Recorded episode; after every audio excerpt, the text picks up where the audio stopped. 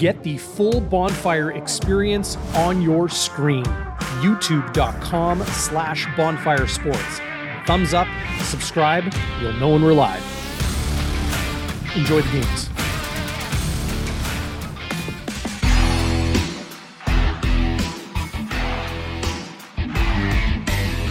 Has the Blue Bombers put the doubters to bed?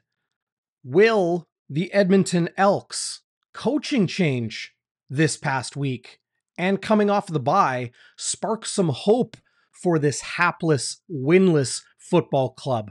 Will they find a way to end their home losing streak Thursday night against arguably the number one team in the Canadian Football League? Chris Walby has your keys to the game as well as we bring him in. And you all out there, welcome inside Game Day Winnipeg. It is your pregame show here on Bonfire Sports. The Bombers are 6-2. The Elks are 0-8. Chris Walby is in the house. And, you know, before we went to air, he's like, I got so many notes. I've been taking notes all week. I want to hear what you're thinking coming out of that absolutely dominant 50-14 beatdown of the BC Lions this past week. Chris, has this put the doubts to bed? Yeah, I think so. Take a look at this now. Bombers obviously coming off a bye week. They've had 2 weeks to prepare for BC. They scouted and broke down that film. They saw tendencies. I read about how they recognize when the linebackers are coming in. They're lining up in a certain blitz. This is one of the things you can't do against the Bombers. You cannot line up in your pre-snap read or blitz pattern because Zach's going to see it. He's seen every bloody defense in the league. He's going to pick you apart, and he did that.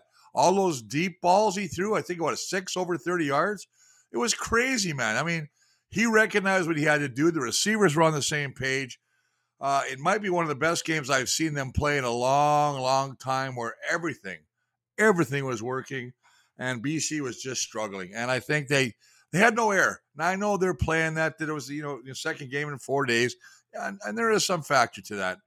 But they did not look like the team at all that came in here and spanked the Bombers 30-6. So, yeah, to answer your question, I told you before, I had no doubts. I mean, people were jumping off the bandwagon, breaking their ankles about the offensive line. They're too old.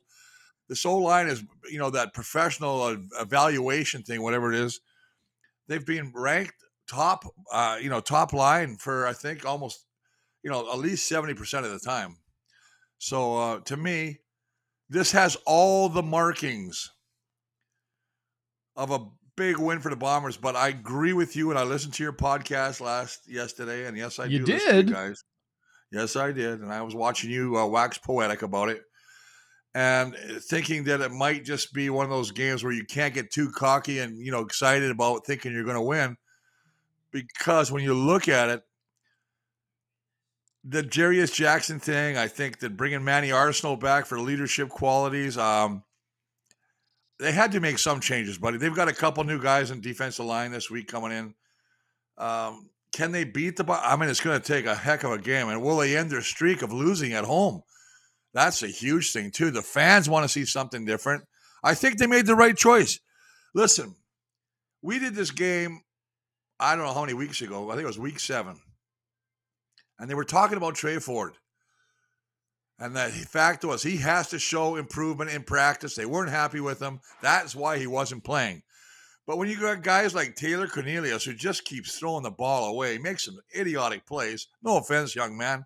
I hope your career's long and successful. But you know what? They had to make some sort of change. And I like the fact that they're giving this kid who's got exceptional athletic ability. This is a guy that can really extend plays, and he's fast, and he's got a great arm. He's a Heck Right winner, Waterloo grad. I think that the fans in Edmonton and the Elk community have been screaming to see this kid play, and they're finally going to get an opportunity. Do you think there is a coincidence between Edmonton offensive coordinator Stephen McAdoo being demoted and now moving over to the defensive side of the football, Jarius Jackson, the new play caller, quote unquote, play caller on offense? Do you see a coincidence there between that move, McAdoo no longer in charge of the offense, and Edmonton now saying, okay, Taylor Cornelius is our third stringer. He will handle the short yardage, big body, short yardage, running quarterback. Yeah. Okay. And Jarrett Daggy's the number two. And suddenly a guy who was not even dressed to start the season, has not dressed for the majority of Edmonton's games. He's now QB1. You know what, DB? Different coordinators have their own evaluation of who they should play. Mm-hmm. And I think Jarius Jackson, who worked well in BC, he's been around the league, he's worked with a number of great quarterbacks, sees potential, and I'm using the word potential, in Tre Ford, and I think that Tre Ford can get the job done. Now, McAdoo wasn't going anywhere with those two guys. He just kept, you know, whether it was Dodge or Cornelius, and he kept just rotating those guys. They were getting no results from him, although that Jared Dodge at least had four interceptions, four touchdowns. He was a 50%er, you know. But yeah, I thought he was their best option of what we've seen. What's that? I thought he was Edmonton's best option of what we have seen. Yes, yes. But we haven't seen Tre Ford. It's not getting them where they need to be, and that's in the win column. The thing that scares me the most is you know that the Elks are going to win a game eventually. We saw this here. Montreal came in. Now, Montreal's a better team. And Mike O'Shea said specifically that the Edmonton will win a game eventually. Yeah. And the other thing is, remember the teams we thought, and I mentioned Montreal come and beat us, and now also, how about the game? That's still, obviously, the game that surprised a lot of people was the Ottawa Redblacks, the way they played, and how Dustin Crum just basically manhandled running the football, making us look silly. And we got beat by a team that we should have never lost to. But having said that, it tells you when you get a guy that can run with the football, and if you can make a guy miss an open. I don't know if you watched this. I'm just going to kind of go off on target a little bit here. I know you don't like that, but I watched the Johnny Manziel story. It's on Netflix. Yeah, it was a good one, eh? Really well done. Did you see what he did? It was more running than anything.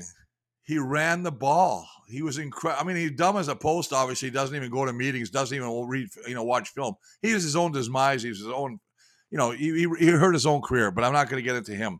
I'm just thinking that I like this Tre Ford. I'm excited to see what he can do. You know, he played 2 games last year. He had 1 win against Hamilton.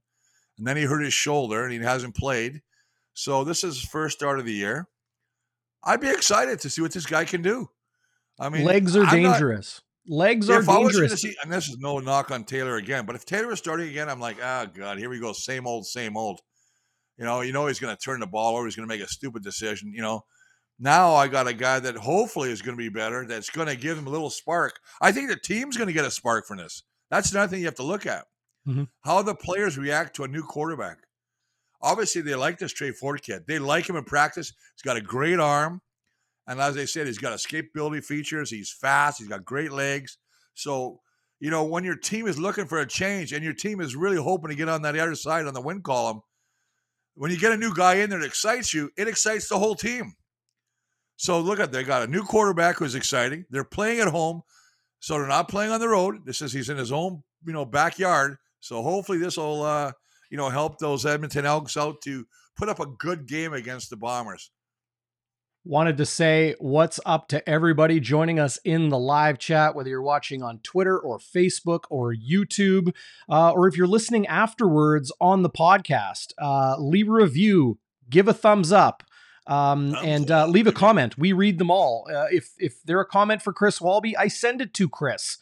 So he will hear everything you got to say. But the live chat is live as it always is. And great to see everybody joining us here on Winnipeg's pregame show ahead of Bombers and Elks on Thursday night. Don't miss the postgame. Zach Schnitzer will join me as he so often does for Game Day After Dark here on the channel. And if you are curious of where to find all of our stuff, bonfiresports.ca is the website. You will find absolutely everything there. Does Jarius Jackson calling the plays and Tre Ford, you know, we know what he can do with his legs. We know he has the arm to be able to make all the throws. He wouldn't be playing pro football if he wasn't capable. I don't care what his passport says, exactly. Canadian or not, Chris. But will a quarterback that has not played this year, there is little film on him, and there is no film on Edmonton with Jarius Jackson calling the plays. Does that present a different type of challenge for the Winnipeg Blue Bombers? How do you prepare for that? I think you prepare it just like if it was going to be Taylor Cornelius, because Taylor Cornelius can run the football too. You know, maybe not as adept at taking off as a Tre Ford might be, but we haven't seen Tre Ford. So, I mean, that's the interesting thing. But I guarantee Richie Hall is just having the same defensive scheme and going to go in there with exactly the same game plan, that they went against, the BC Lions, although a little bit more on the ends because they're going to have to contain this guy. You know, when they played BC, and Dane Evans is not a great scrambler. I'm sorry. He's nowhere capable of. I mean, he can extend plays. No offense to Dane either, but that's about it. He's not in the same running or speed character category as a Tre Ford. So I think you have to make sure your end state of the outside, you contain him. You want to definitely keep him in the pocket in the beginning, rattle him. You know, make sure you're changing up your defensive reads. Make him hold on to that football a little bit, because a lot of times, you know, like this, and I've seen this. I've played with quarterbacks like this. As soon as they get the first reads gone, they get itchy, or I call happy feet, dancing feet.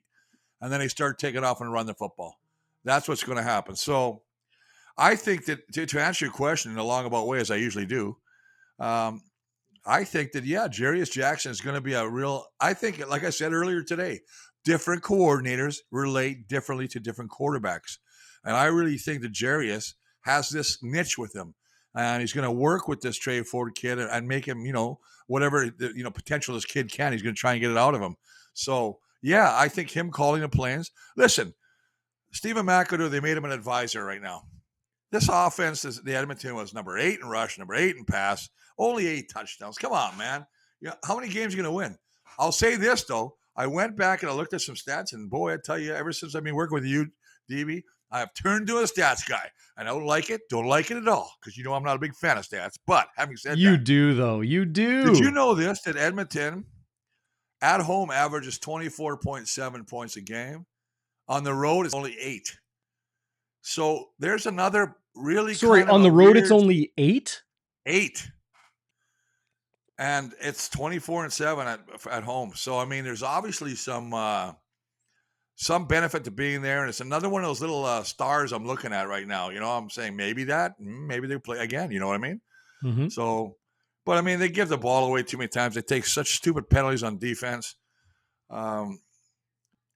And you could have the greatest game plan in the world on defense or offense, and if you get penalties and you keep killing yourself and shooting yourself in the foot, you're not going to win football games.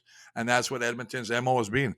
They've taken so many penalties that just have a great play and it's all called back, and it's nothing more frustrating than seeing yourself and all the work you're putting in all week, practicing, banging heads, and then you come out there and you play like idiots. Yep. That's your ramble. That's your ramble, Chris. How come I'm always rambling, man? How come you're a rambling man? There you go. You're a rambling man. How come I got it stuck on your screen here? I just can't get enough. We can't get enough of that mug of yours. Oh, baby. Just needed to. Well, I'm trying to keep up to Zach now. Zach's, he's the movie star now. I'm just the old guy coming in. Yeah. You're the old guy with all the rings. I'm gonna get you after. You're the old guy with all the rings, and I'd love to get your perspective on James Murphy, who will enter into the Blue Bombers Ring of Honor later this season. Tre Ford, while we're talking about him, this is his 4th career start in the CFL. He's 1-2, and these courtesy of the Canadian Football League. This will be his first start against Winnipeg, and it'll be the first time this season a Canadian quarterback starts a game. The Elks are coming off a bye. Teams coming off a bye are 9-1 in the CFL this year, Chris. Should Winnipeg be worried? Should Winnipeg fans be worried that this could be a trap game? You know, it's interesting you say that because it makes me think of back in the old days, and we would have a bye week. And if we had lost a game, or if we had lost a number of games going into the bye week, Cal Murphy would say, you know what, guys, you're not taking a week off. You're going to take a few days, come back for a couple of days, get a few days, and always keep you into that football mindset. I think the fact that Edmonton's had 2 weeks to look at film, they've played us in the exhibition game, which is garbage. They played us in week 7, which we won. I think it was 28-14, I think. It was 6-6 at halftime. Yeah, 6-6 at halftime. So think about this now, and you got 2 weeks. And I agree, that's a great stat there, DB. And again, I'm not a stat guy, but 9-1. And it just tells me that you have so much time to prepare. You can break down the tendencies of the Bombers. Listen, you don't think Kenny Lawler wants to go out to Edmonton and just juice it up there and just, he was a one-man freak show last time against BC.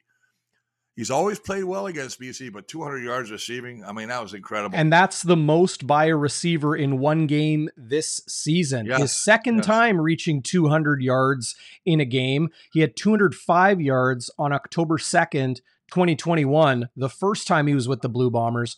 Both of those 200-yard games for Kenny Lawler as a receiver against the BC Lions. Yeah. You know what? And then you look at all their other weapons. He's got pick your poison, right? Pick your poison.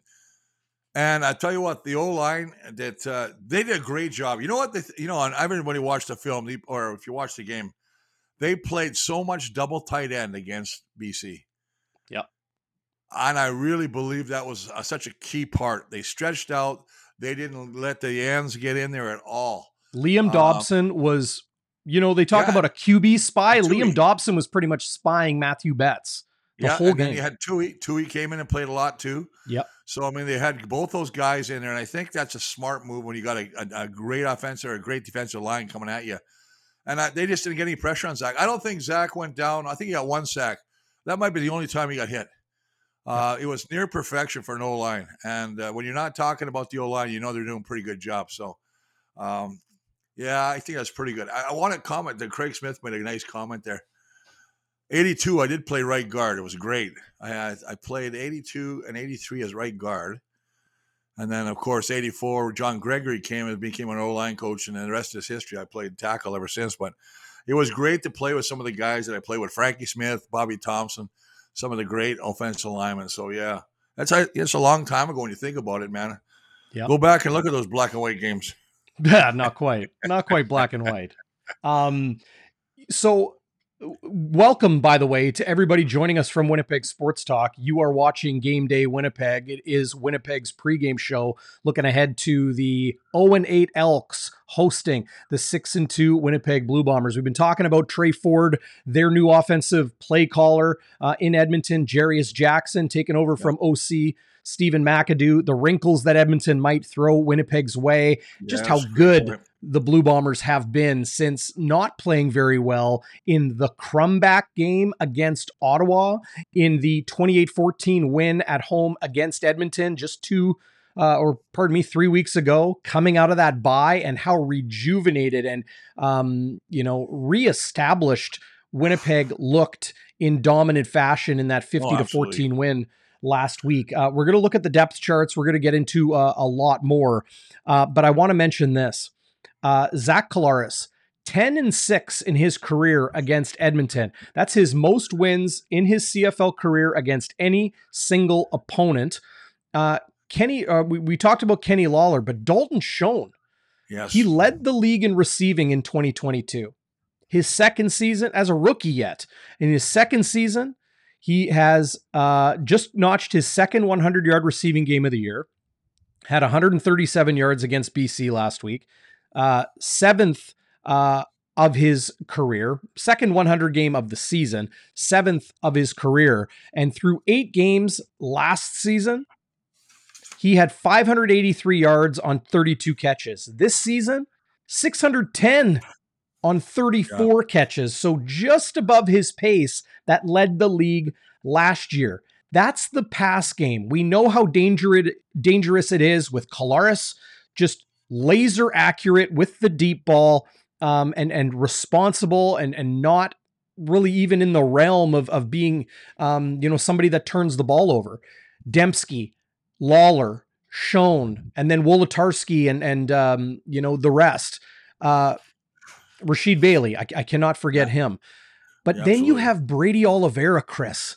Yeah, Brady Oliveira had 368 rushing yards through 8 games last year.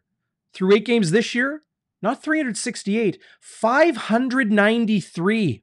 From 368 to nearly 600, the slow start last year, and he was still amongst the league leaders in rushing. Without Kadeem Carey, without William Standback as effective as he has been in years past, Saskatchewan really hit and miss with the run game. It looks like Brady is on pace to be the league's leading receiver. You could say the same about running back. You could say the same thing about Dalton Schoen as the league's leading receiver. Zach Collaros could very well be a three-time consecutive most outstanding player in the CFL. So the offense is all happening. For those out there that have doubts about the offensive line protecting, what say you, Chris Walby? Hall of Famer. I already told you. I went by the some of the doctor's offices, and all the people were putting casts on their legs because they broke them as they jumped off the cart and said, you know what? Oh, this old line's too old. They had one bad game. My God, boy, I tell you what, it's amazing when you think about that, and then the way these guys have responded and play. And they got a lot of pride. There's a lot of pride in that old line room. They're probably one of the tightest groups on the football team. Yeah. They're definitely one of the best, most fun groups. I tell you that right now. And I'm biased, but being in the locker room for a lot of times, I know the old line was one of the best groups we had. And we had so much fun, man. We had B&Os, right? And that was boys night out, and you had to come out. And boy, I tell you what, if you did, we'd mess with you. So it was always a great time with that kind of stuff. And, of course, Stan Mikołaj always pretended he was an old lineman when there was a party because he wanted to hang with us. So, but he was a backup. He was a backup lineman. He was backup, much like Jake. He's exactly like Jake Thomas. If you need an offensive lineman, that would be Stan. And Stan came in and played a little guard for us. And I think he was glad to get back to the other side of the ball because he realized what a turnstile looks like. Mikołaj. Yeah. Mikołaj still hanging around. He was at your Christmas party this year, and we had some merry times. We'll leave it. We'll put it that way. He is. There is the Blue Bombers depth chart for Thursday night in Edmonton. No changes, as you see right here. Look at that.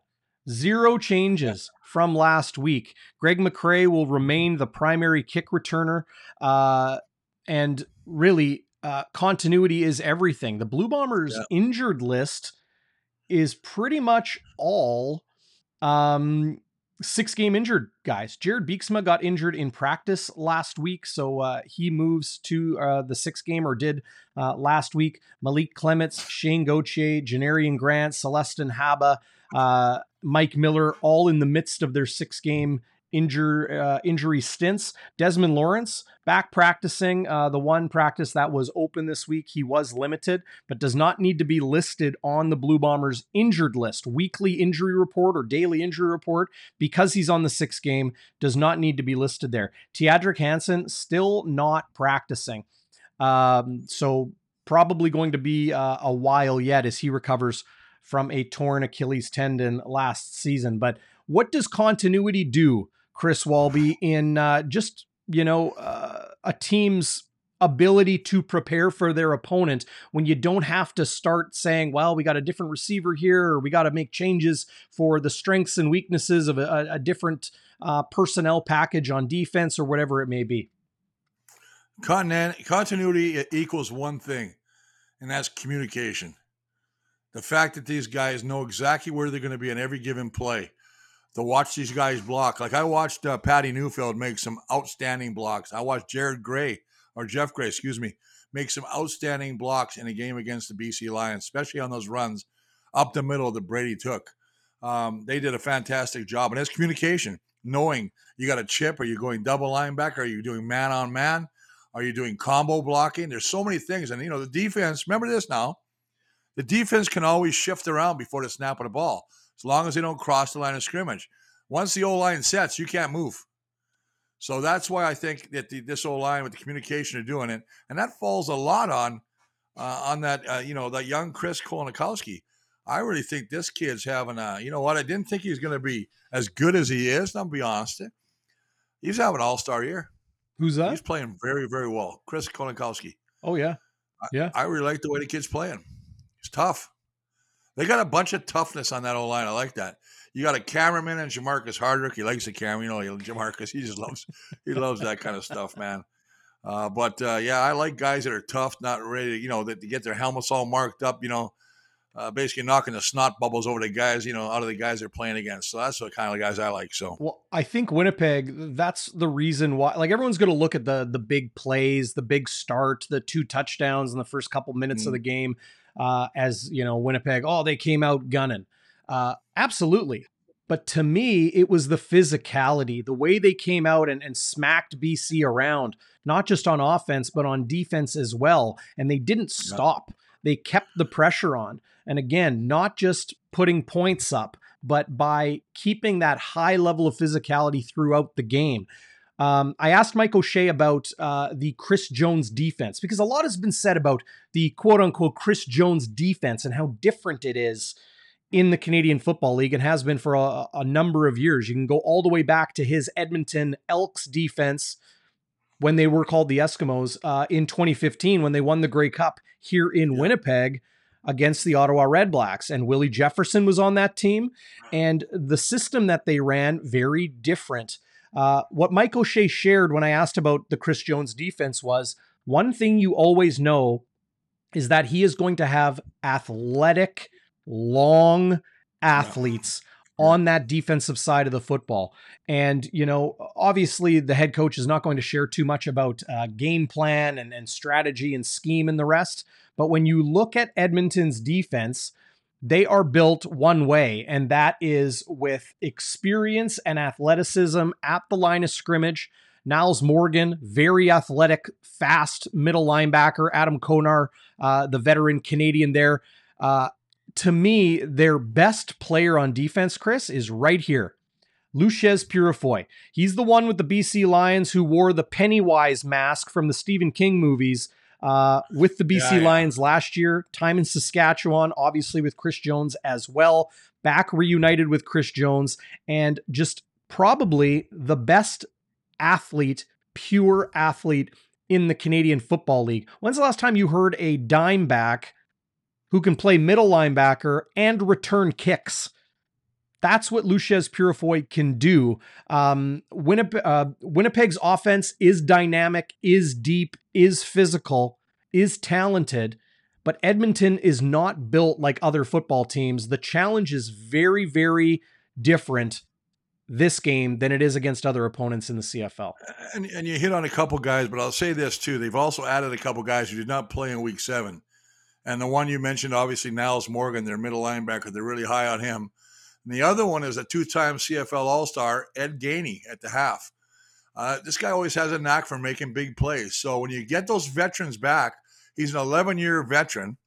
I mean, when you get a guy back there again, and you talked about communication and you know, and continuity and all that, it's nice to get a guy with that kind of experience back there. So Morgan's going to make a huge difference in the middle.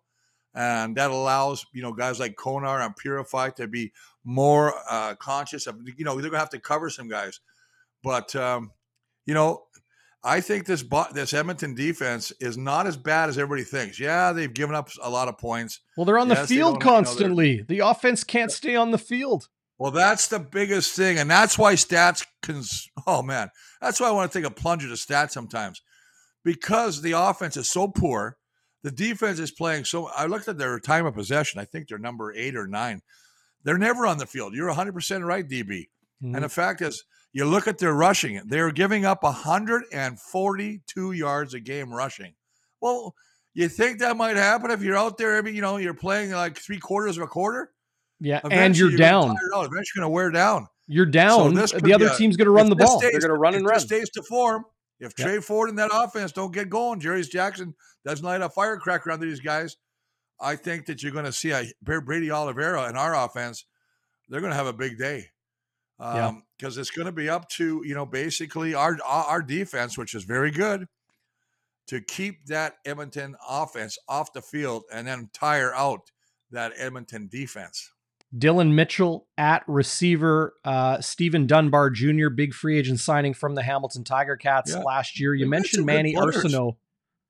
You mentioned Manny Arceneaux back in the Edmonton Elks lineup. Veteran, physical, and very, very smart. Kieran Moore, free agent signing from the Saskatchewan Roughriders. All of these players, very talented. It's all about have they, can they get the ball into their playmakers' hands? Kevin Brown took the CFL by storm late last season. Incredibly effective, talented running back that has a power game with speed.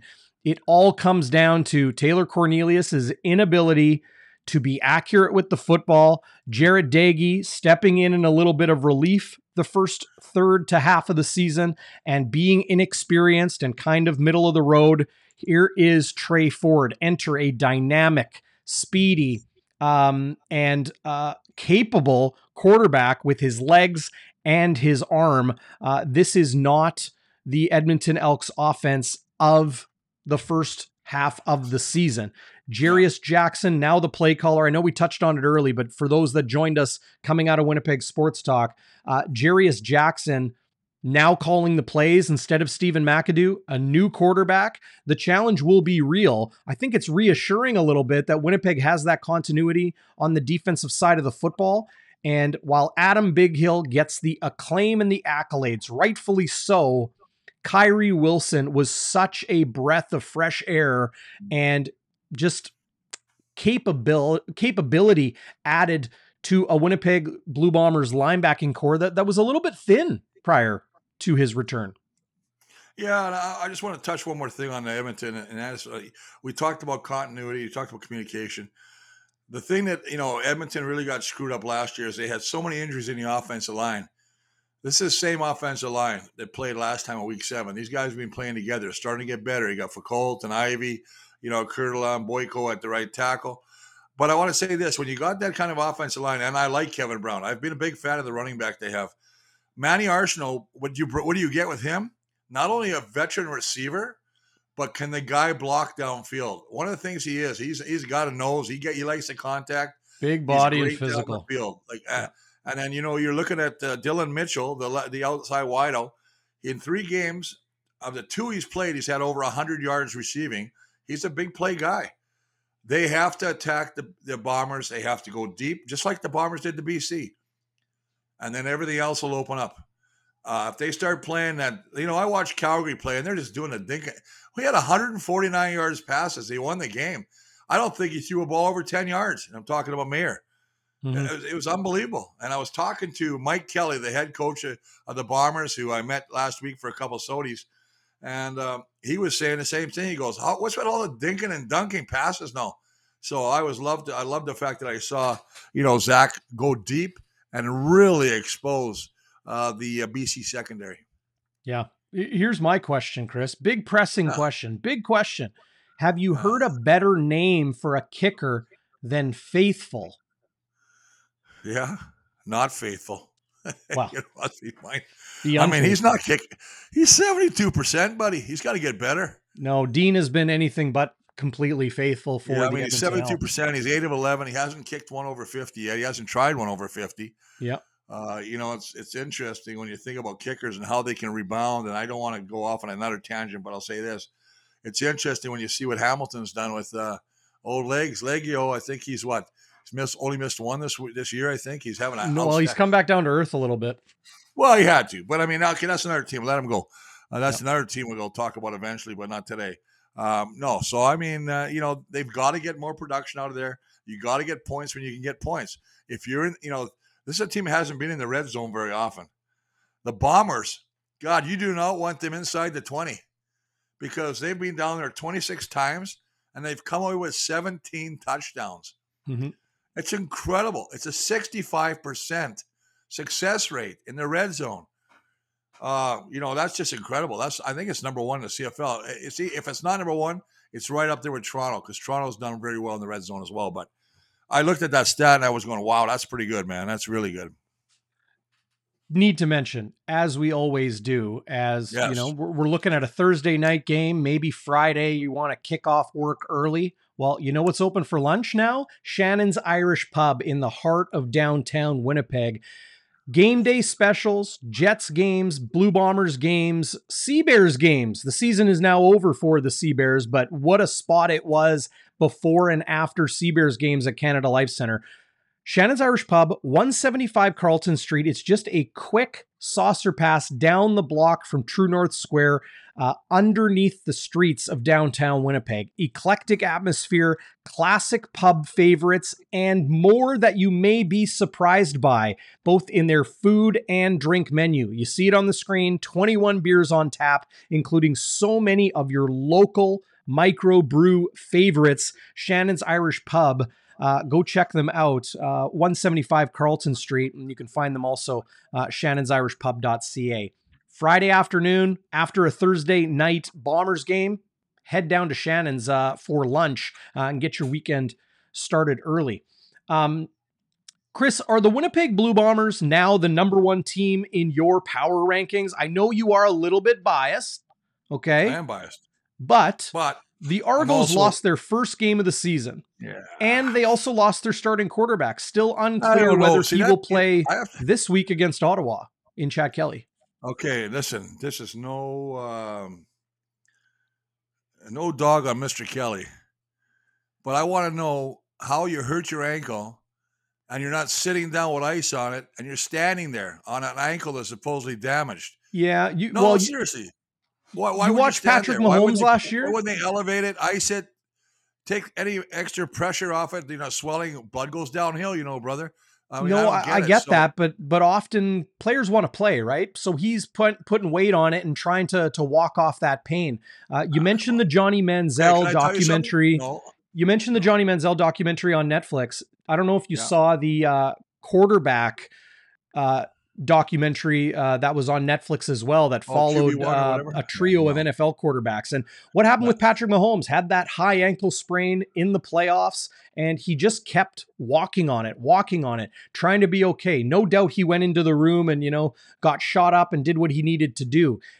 Not saying that's what happened with Chad Kelly about the shot up, but he was definitely trying to walk and see if it was working for him.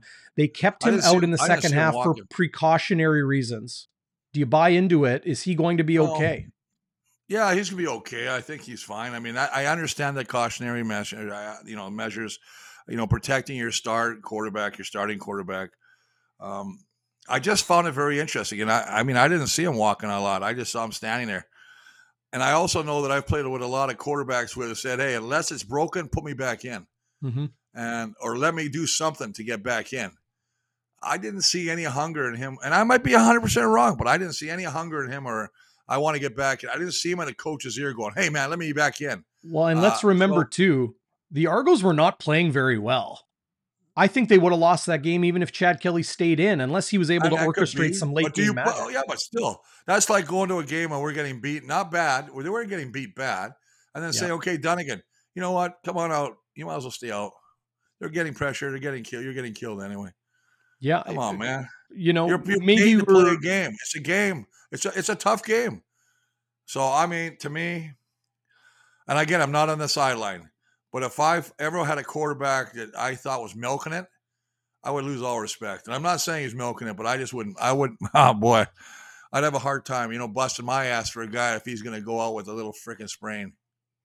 No, I hear you. And we very well may be reading too much in between the lines. But if Chad Kelly was, you know, being a little bit conservative and not trying to show that grit, you know, it might say something about his character. At the same time, it might be the coaching staff saying, whoa, let's not do anything dangerous here. That. We got a long season ahead of us. And well, Toronto has been a powerhouse all season long. It was a loss to, I think the guy that they lost, and I don't want to start talking about Toronto very much, but I'll tell you this, they have a running back that I'm in love with, that Ouellette guy. Oh yeah. AJ Ouellette, I love this guy. That he is the epitome of a warrior. And I got my Walby Warrior hat on right now. And I'll tell you right now, nice. That guy, the way he plays, I love the way he breaks tackles. He puts his shoulder down and keeps going. I think losing him to that game when he got hurt, that hurt them more than Chad Kelly. I can't remember what the kids that came back in. I think his name was Cobb. Yeah, Cobb. I think he came in. But anyway, I don't want to talk about Toronto right now. I'm talking about the Bombers in Edmonton and Let's talk about, you know. No, the question was, is Winnipeg atop the power rankings now? Where do you have Toronto? Absolutely. And, well, as I say that, just, let me share this. Just seeing on Twitter right now, Chris Belenovich, who works for the Argos, says Chad Kelly practiced in full today, meaning if you can still, find the Argos as a favorite, that game against Ottawa, all of the sports books were sitting on their hands, so to speak, waiting to see if Chad Kelly was going to be healthy and able to play on Sunday against Ottawa. It is a long week for them, or a longer week for them, but so a positive there. But Chad Kelly practicing today in Toronto. It's a good thing. Well, there you go. Why don't we just put a stamp on my point? Bang. If I was a judge, case closed. Next. I'm glad you're wearing your Walby's. I'm glad you're wearing your Walby's Warrior hat. If I can share this, look at that. Oh yeah, that's my old my teammates there, Chris Cuthbert, Mark Lee, two of the very best. Oh yeah, a couple. What happened to you though? What happened? What happened? Look at that guy. Yeah. Yeah. The hair. Yeah. I think the beard looks better now. I'll be honest. Yeah, I don't mind it, man. It's, the kids like me. They all think I'm Santa now, so that's great. I get a lot of kids dragging me. You're a grandfather now? Yeah. Yeah. Well, I go to the shopping and people hand me their Christmas list already, so that's kind of nice. Right. And then they expect you to go outside and hop on your Harley or your Honda Goldwing, right? There you go, Darren. Have you been a good boy? That's the modern-day Santa sleigh. Yeah. James Murphy enters into the Winnipeg Blue Bombers Ring of Honor. One of my favorites when I was really young watching the Blue Bombers play. What comes to mind, Chris, when you think of number 21 going up into the rafters at IG Field? Well-deserved, outstanding selection. One of the greatest receivers we've had in the Bomber history. And I just keep thinking about 88. In the Grey Cup game and what number 21 did that game and what he's done over the years in Winnipeg. Great speed of hands, out of Utah State, I believe. I can't remember where he was in college, but, just one of my favorite people. He actually lives in North Kelowna somewhere here. So, does he? We see him at some of the events. He likes to travel. He's a big travel bug, but no, I got nothing but kudos for him and well-deserved. And you know what? It's just a great choice by the – and I think it's the sports reporters who nominate that, if I'm not mistaken. Is that who nominates? No, I think it's the Winnipeg Blue Bombers Hall of Fame committee. Okay, I know Bob Irving is on it, but I think that's only media member. Didn't Joe Pop get in too? He got in last year. Yeah. Okay, there you go. Okay, so I mean that to me that's just it's phenomenal. There's so many guys that when you think about it. Like I was listening today, guys were talking about James West, Tyrone Jones. Some of the great guys we played in the past. And that's, I think sometimes we have to be more reminiscent of some of the older players that played. Guys like Bill Frank, a lot of these other guys are just, studs back in the old days, right? So, hey, nothing but respect and love for the man, number 21. We used to always say, James, you look marvelous today because he was a marvelous Murphy. Well, he set a lot of Winnipeg Blue Bombers franchise receiving marks that Milt Stegall went on to break. But when your records are broken by Milt Stegall, you're pretty good and up there amongst the greatest of all time. Who in never Blue Bombers said a history. Word in 2 years in a huddle. I was in a huddle with him. Do you know that? He didn't say a word. Milt was quiet, and then all of a sudden Milt found. Then he started coming out of his shell, as they say. The Turtle Man came out of his shell, and the rest is history. I mean, probably one of the greatest, if not one of the greatest receivers ever played the CFL. No question. And another Winnipeg Blue Bomber is now looking like getting a little time on the TSN panel as Enoch Mwamba has been hanging out in Toronto at Agincourt Studios. Where are the old linemen? TSN. Come on, man. Yeah, since the passing of Schultz, we haven't seen anybody on the line. Schultz was great, man. Now it's just DBs and quarterbacks and ex-coaches and ex-general managers. And now we're going to get, I guess some cheerleaders going to get in there so we can be, we don't have to be so, chauvinistic. So we'll probably get some cheerleaders in there now and do some stuff. You lost me. I don't know what you mean. I'm just very upset with that. I just think, like I said, and I've talked about this a lot of times, I need to see more bloody pit action. Show me the pit. You want to see the line of scrimmage. Yeah, I want to see the line of scrimmage. I want to see. Well, they follow the ball, right? Huh? They follow the ball. Well, I know they follow the ball, but you should always have one camera dedicated to the O-line or the D-line, wherever. Yeah. You know what I mean? Sorry, that was just something that I believed in big time when I was with CBC, and CBC did a great job allowing me to do that. One of the favorite books I have that I still thumb through once in a while is called Take Your Eye Off the Ball, playing on the, you know, the cliche, don't take your eye off the ball. But it's a football book. I think there's two of them now. Take your eye off the ball. Watch away from the ball. Unfortunately, television broadcasts are going to follow the quarterback dropping back in the pocket, and then the ball in the air going downfield. So you don't see how the receivers get there. You don't see how the blocking scheme and the pass rush often develops. I hope in the future that technology continues to evolve and we can see some different views of the game live. That would be awesome. Remember at the Grey Cup, they had the above camera that follows. That's kind of a neat looking shot too, when you can look right down. Like the video game view. Yeah. I think I saw somebody tweeting me this week. They were very upset that somebody in the NFL, it was an old lineman, finally got inducted into the NFL Hall of Fame. And they said that they thought it was like the first or second old lineman ever inducted into the Hall of Fame. And I was like, well, really? Because I for some reason, I thought there'd be more.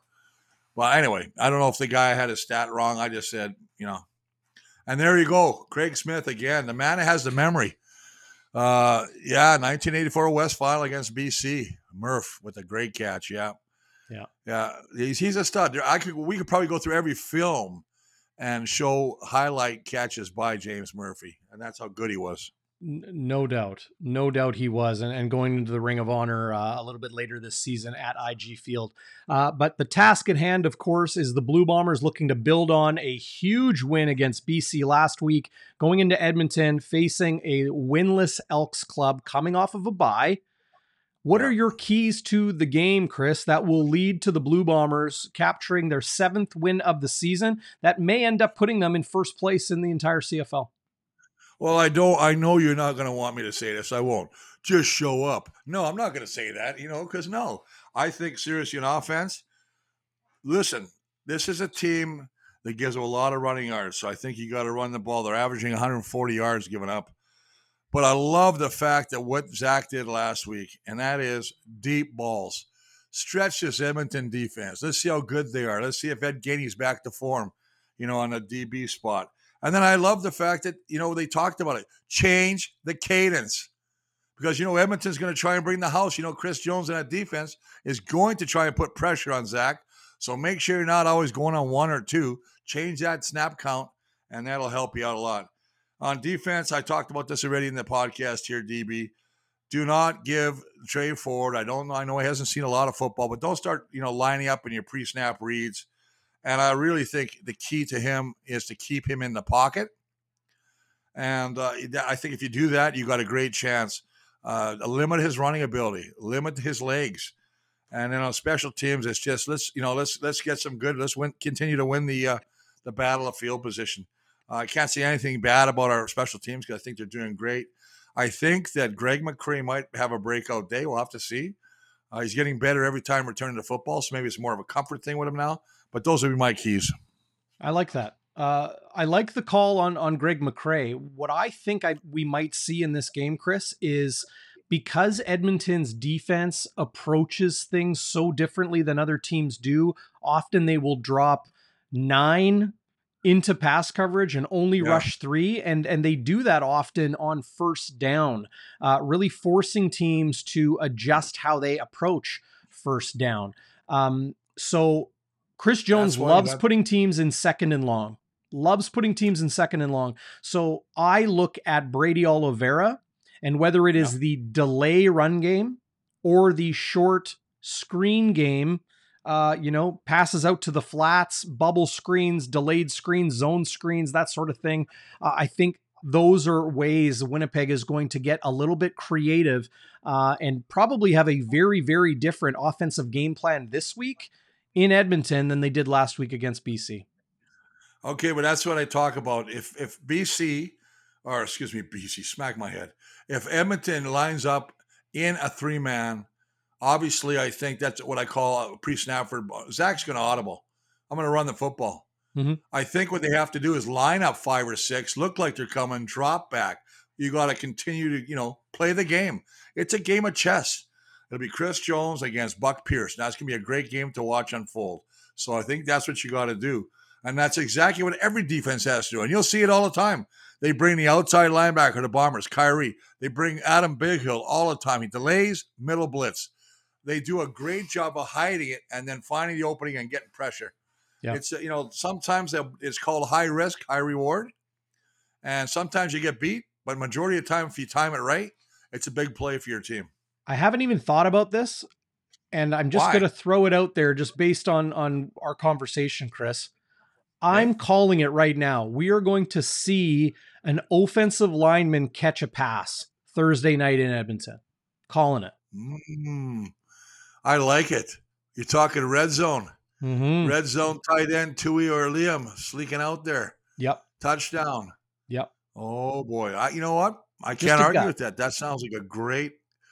And I could see him doing it because we've seen the Bombers where Prukop, second and one, pretending he's going to run, throws a deep ball to Demski or something. And somebody made a great comment here, and I'm sorry I didn't give you the credit for it, but it was basically that he thought that Ned Demski had some of the best over-the-shoulder receiving catches. Oh, yeah. Willie Mays. He just seems he has a great ability to adjust to the flight of the football. It makes it look so easy, and it ain't easy. Yep. Well, with that, I'll leave the final word to you. This Blue Bombers team riding high, Edmonton, scrappy, desperate, never, ever put anything past an injured dog. They are going to put up a serious fight. I think we're going to see a very entertaining football game one way or another. In no way, shape, or form do I think Winnipeg is going to come out and push the Elks around. I think the Elks are going to be a little bit rejuvenated after a coaching change this week. And I think that you hit a great point earlier. The last time they played week 7, tied 6-6 after the first half. And then the Bombers kind of took control in the second half. But I'll say this. I don't think they're going to put 50 points on like that against BC. No, I just don't think it. I think they had a beautiful day, and I think they ran a beautiful game plan against BC on all sides of the ball. But I think that Edmonton has had 2 weeks to prepare, to look at film. So I think Edmonton is going to be a different bird. And I just hope tomorrow's not the day where the Elks get into the win department, because I think that'd be a bit of a shocker. I don't expect them to. I think it'll be a closer game than we expect, but I still think the Bombers are going to win by 9. Agreed. Well, part of your game plan should be stopping by Shannon's Irish Pub at 175 Carlton Street. If you haven't been, go check it out. And the food is awesome. Open for lunch on Fridays. So we'll see you there. Get your weekend started early at Shannon's Irish Pub. You can find them on Instagram and shannonsirishpub.ca. 63 burger, a Walby burger, or a 50 burger? I don't know what you prefer, Chris. I'll take a Walby burger any day of the week. Yeah. I don't think we're going to see one this week, but on that note, I do sure hope you have a heck of a lovely late summer weekend. Enjoy the game, and Thursday's going to be a lot of fun prior to us getting Game Day After Dark and the live post-game show going here on Bonfire. Yeah, here's to a big win by the Bombers, and here's to you and Zach continue to kick the frickin' shit out of the broadcast when I'm not on it. I love you, brothers, guy. Have a good weekend.